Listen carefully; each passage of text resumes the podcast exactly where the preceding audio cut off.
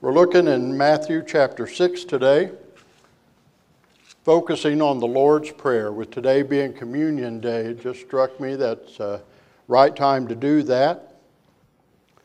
Be verse 5 specifically. Let's read along once I get there. 6 chap- chapter 6, 5 through 15. And when you pray, do not be like the hypocrites, for they love to pray, standing in the synagogues and on the street corners to be seen by men. I tell you the truth, they have received their reward. But when you pray, go into your room, close the door, and pray to your Father who is unseen. Then your Father who sees what is done in secret will reward you.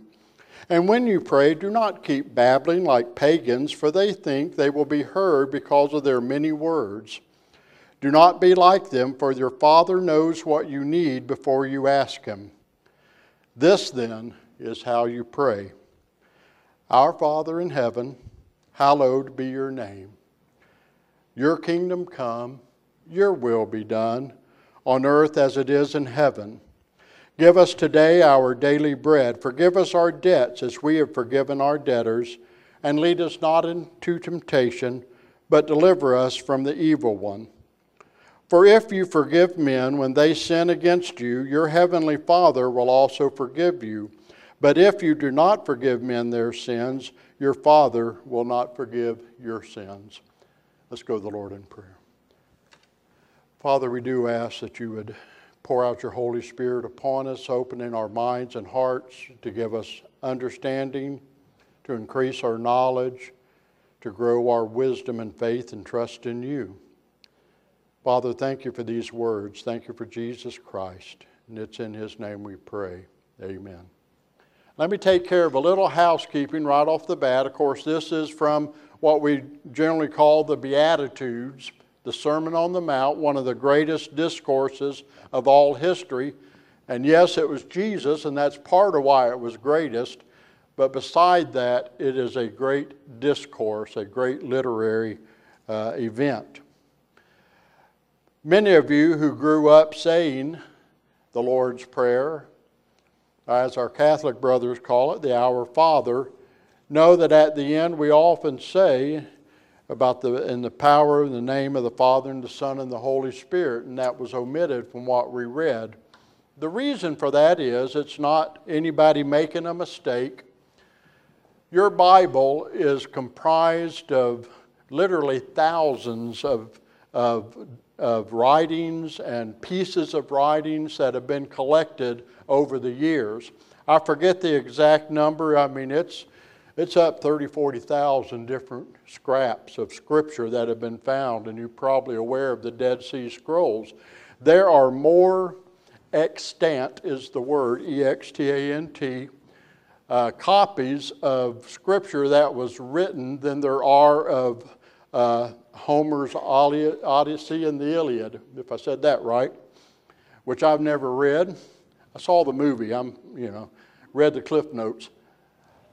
But in that, there are a lot of uh, pieces of scripture that have been preserved, and the scholars go over all of that and they try to determine uh, what is God's Word. And it was felt later as they have studied that portion added on was added on later in the course of the Christian church and may not be Jesus' words when he said this prayer to the disciple, in that it was added on by well meaning Christians. And it's not a bad thing, it's a very good, uh, good verse, but they're trying to depict Jesus' actual words. And so that's why it is now omitted. No, but no conspiracy, no trickery. It's just a scholarly attempt to be as accurate as possible in the Word of God. So that's out of the way. I don't know if that was on your mind, probably is now, but that's the answer for it. Jesus, in this passage of Scripture, this whole section of Sermon on the Mount, gives us enough to chew on that can occupy us for the rest of our life. This right here we'll talk about today. And he starts out talking about prayer and talking about the ones who like to make a show of it. Some, in this case, as Jesus talks about, would even stand in the market square and probably raising their hands and praying and make a big show. And the purpose was more for people to see them and to uh, interpret and think, wow, this is really a religious person, not someone who's actually trying to talk with their God and commune with Him and lift up petitions to Him. And so Jesus calls those hypocrites, and He says they've received their reward because they got what they wanted. They wanted recognition, they wanted people to see them as ultra religious, and some people did. They, and so they received their reward. And then Jesus teaches, but you, when you pray, go into the closet, get one on one with your Lord. And we need to understand that we should not take that to mean public prayer is is totally to avoid. There is a proper place for it for someone to, to speak out in a, a, a gathering like this or somewhere else to help draw us in prayer and lift up a common concern to our Father. We unite that way, and we need to verbalize it, otherwise, we don't know what someone's got on their mind. So, Jesus, rather than saying, don't ever don't ever pray in public is just pointing out through, through opposites the wrong of those who make a show of it, who do it for their own glorification, who do it for the attention and the adoration of man, and rather that it's a matter of the heart where we get one on one with God. Whether there's 40 of us here, you can still, God's that good, that you can get one on one with Him in your prayer while someone else is talking. So Jesus is saying that, that and the, the principle we get from that is that prayer is not a performance, it is just talking to the Father. And we can make it too formalized. We can make it too flowery. And some people say, well, I can't pray in public. I, I, don't, I don't sound good. I don't talk it that well. And you know what? Those are probably the prayers that Jesus likes the most. Is someone just pouring out from their heart, God, I'm so burdened. Or God, thank you for the blessing I received. Just what God looks at is the heart. He said that so much in the Old Testament and other places. Man looks at the outside, God looks at the heart. And so, God, when you pray to Him, He's not, he's not a grammatician sitting there and saying, well, they used ain't. Not supposed to use ain't. Uh, they ended that sentence with a preposition. He's not doing that. He's listening to the content of your prayer. He's, he's zeroing in on the expression of your heart. And just like a child comes to us to tell us about their day, and they're excited and they're bumbling, they can barely get their words out and they, they don't form their sentence just right. As a loving parent, you don't care. You're just excited that they're telling you about jumping in a mud puddle or they petted a dog and these kind of things that bring them joy and it brings you joy to have them share with you. And you're not, you're not ready, I hope you're not, correcting them you're not taking that time. There is a time to correct the grammar, there is a time to check vocabulary, but not when they're excitedly coming to you to share with you. That is the surest way to squash them ever talking to you. So don't do that. And God doesn't do that. He, he wants you to just be His child and to come share. Share the good, share the bad, share the happy, share the sad. Your Father wants to hear from you. And that's what Jesus is trying to get across. And then as we get into verse 9, he goes on to some other examples before that that some think by saying the same thing over and over and over again, they're somehow going to elicit God to action. And Jesus tells them, Your God knows what you need. You're not telling them anything new. And some of you say, Well, why do you need to pray? Well, because you need the exercise of going to the Father. You need the attitude of, I can't handle this, but I know the one who can. So God knows your needs. He knows, He probably already has an answer on the way because He knew how you were going to pray. But you need to come to Him, not trying to conjure Him into action, not trying to trick Him or do any kind of witchcraft in a sense to make Him form to your will.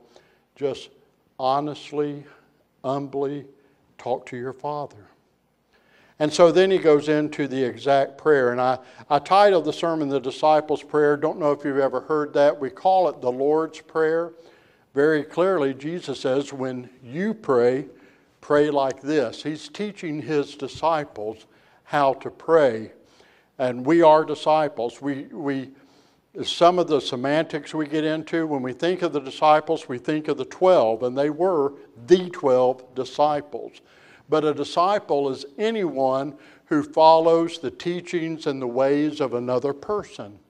And in Jesus' time, there were hundreds, if not thousands, of disciples. There were those, uh, we have the stories in there about throngs on the hillside and that were listening to Jesus. They were disciples, they were coming to hear his teaching.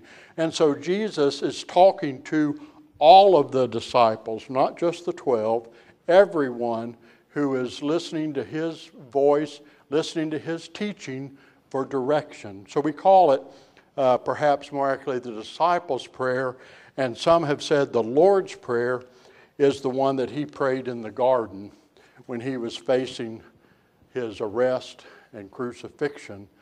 And he prays out to the Father. The verse that's on your today's scripture was on the screen where Jesus said, If it's possible for this cup to pass from me, may it be, but not what I want, God, Father, but what you want. So Jesus, God's Son, and that event yielded to God's the Father leading and what he knew had to happen. So let's look at the disciples' prayer and let's glean some nuggets from it. It starts out, Our Father in heaven.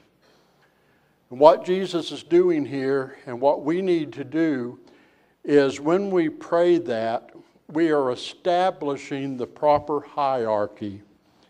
He's God, I'm his child. He's the Father, I'm his subject. He's supreme, I am flawed. And so when we acknowledge that, we say, Our Father, we, we recognize that, that role in our life of leadership, the one in heaven. So we're acknowledging that He's the supreme God. He is, he, He's the one. And then it goes on, Hallowed be your name. May your name be holy. Let's sanctify your name. The Jews were so serious about honoring God's name, they wouldn't say it. And that's where uh, God, back in, uh, to, to Moses, revealed his name to be Yahweh, is the way we pronounce it. It's YHWH. The Hebrew language does not have vowels like we do. And so we have the scholars, I didn't, the scholars have discerned how the Jews would have said those letters, but they hallowed Jesus' name, God's name, so much they would not utter his name. Sinful man is not worthy to say the name of God, is their attitude, and they weren't wrong. We aren't worthy. Uh, God is gracious, and God, of course, is an anglicization from the old German uh, uh, that we speak today. But Yahweh there are many names of God, and it's a great study Adonai, Jehovah Jireh, on and on. His name goes that brings out a particular attribute of God. So he's going on here in the same vein Our Father in heaven, hallowed be your name, thy kingdom come, thy will be done here on earth as it is in heaven.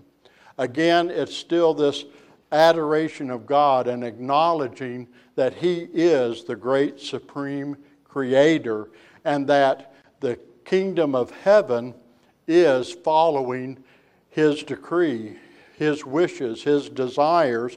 And Jesus is teaching us to pray that that would come to earth. As we follow God's kingdom, as we follow the ways of his kingdom that Jesus opened up to us, life can become so much more bountiful. And that is when Jesus said, I have come that you may have life and that more abundant. When we follow the ways of God, when we obey him, it, it, it it eases the, the discord between us. It helps us have focus and direction. It gets us unified in peace and grace. And so, this prayer is acknowledging that God's way is best and we need to align to it. His way is supreme and we need to accept it as our own. So, that's the initial part of the prayer. It's establishing who God is and who we are and who we are towards Him. That is a very critical part of our mentality and our prayer, and it ties in to the physical posture we take when we pray, where if we're standing, we bow our head out of reverence and honor. We kneel, literally kneel before God. I know it's hard. I got old knees too that don't like to do that. But when I will do that in my personal study, my personal time at home, getting in that bodily posture helps me get my spirit in the right orientation with God.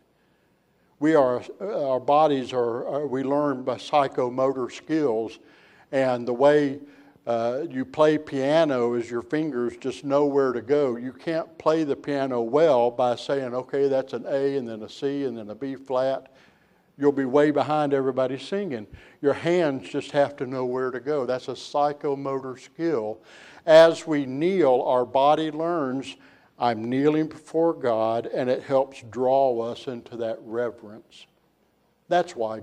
It's not that it really adds anything to our words, but it helps us get our mind in the right condition of praying.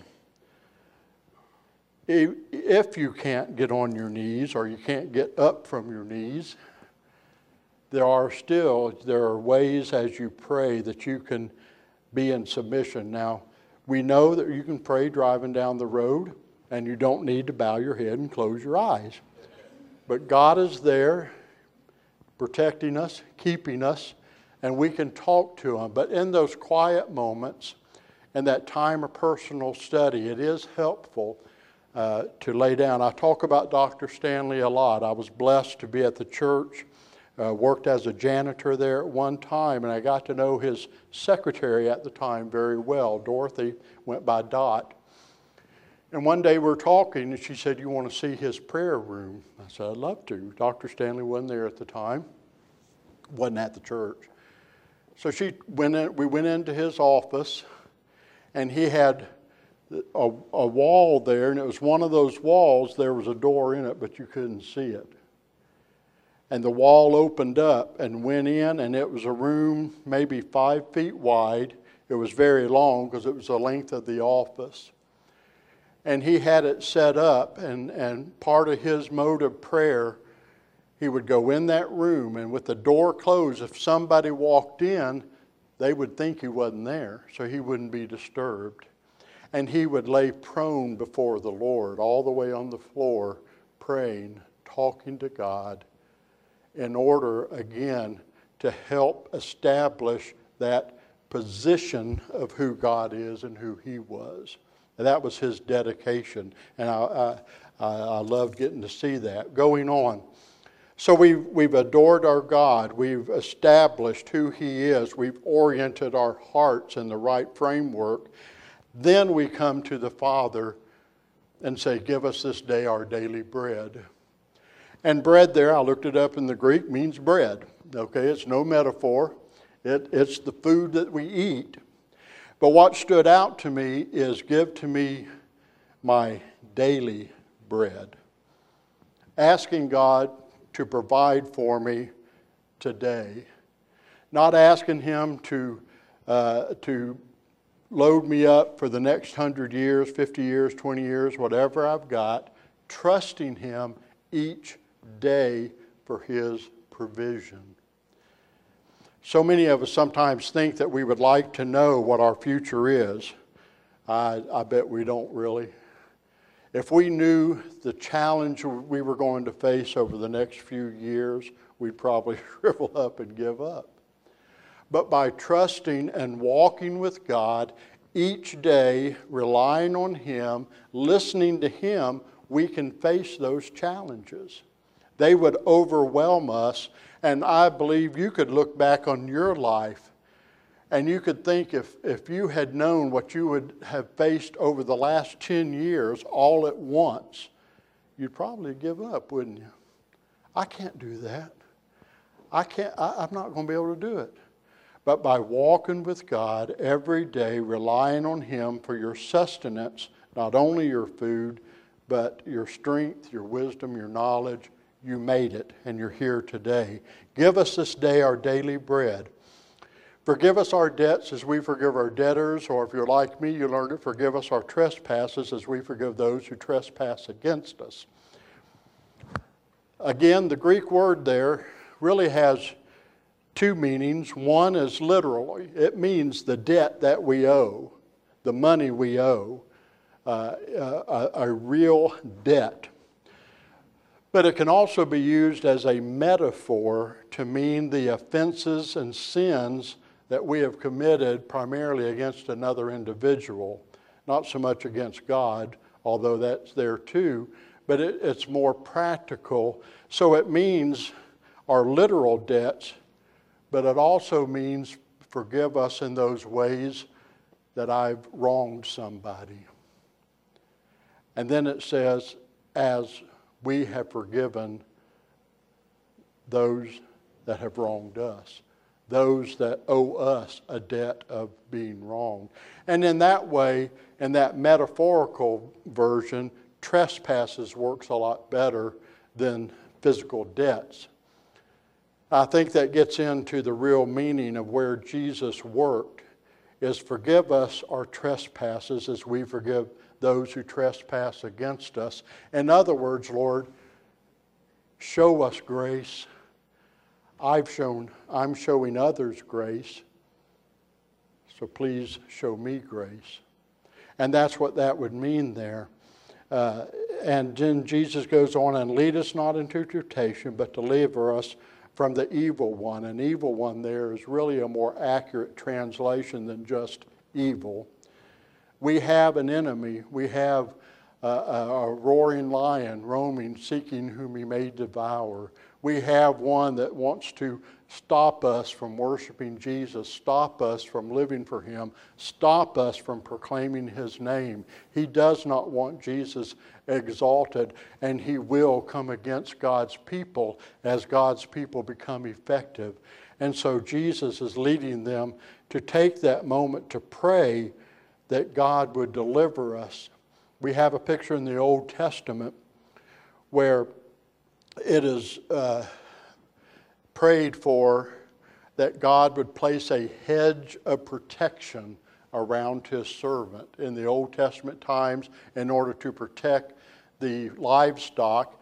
And Sue and I saw this when we were in Africa. We went to a Maasai village and they had their livestock, and their fence was a fence of thorns and brambles that not even a lion, and I don't know if an elephant would want to get through there, but elephants don't eat cattle, so that, that was safe. But man certainly would not get through that thorn bush. It was a hedge of protection. And so that was the picture given in the Old Testament as around his, his servant asking to have a hedge of protection. Jesus, God says, I have placed a hedge of protection. And that's a valid prayer that you can say. If you're feeling the attacks and the slings and arrows and this kind of thing, it's very valid to say, God, please place your hedge of protection around me and not let anything get through to me that you will not allow. Lead us not into temptation, don't let us sin, and deliver us from the evil one. And then this is most poignant here how Jesus ends it. Very direct statement, very unequivocal statement. If you forgive men when they sin against you, the Father in heaven will forgive you. If you do not forgive men when they sin against you, your heavenly Father will not forgive you. Words of Jesus, pointing up through this prayer, through this end, how important it is to have a forgiving spirit. To not hold those offenses against a person, to not bear a grudge, to not nurse a wound, but to have a forgiving spirit.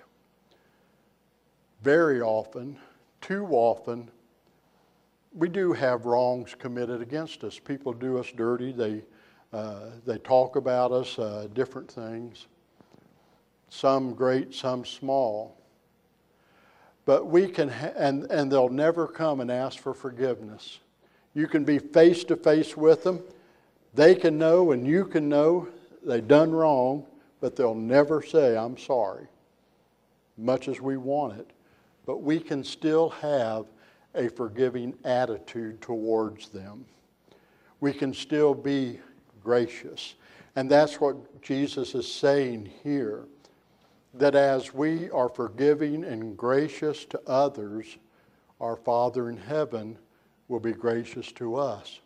But if we are not forgiven, in other words, if we hold on to my rights, to my reputation, if we firmly and, and uh, just very uh, uh, assuredly uh, stand by our guns that I was wronged and I ain't going to do nothing until this happens that's an unforgiving spirit. And it's not the Spirit of God, and so it's not in tune with God. And if we insist on our rights and defending our rights, then our Father will not, and in a sense cannot, work on our behalf. We have to yield everything to Him. Once we yield whatever it is our hurts, our anger, uh, the wrongs against us, uh, once we yield it to Him, then He can do His work and do it better than we could even imagine. And we may not see it, but we trust that our Father in heaven is watching out for us. So Jesus is in this prayer that we can let roll off our tongues without even thinking has such depth, and that's why it is so important in our lives. And we enjoy reciting it. We take solace in reciting it and, and speaking this prayer.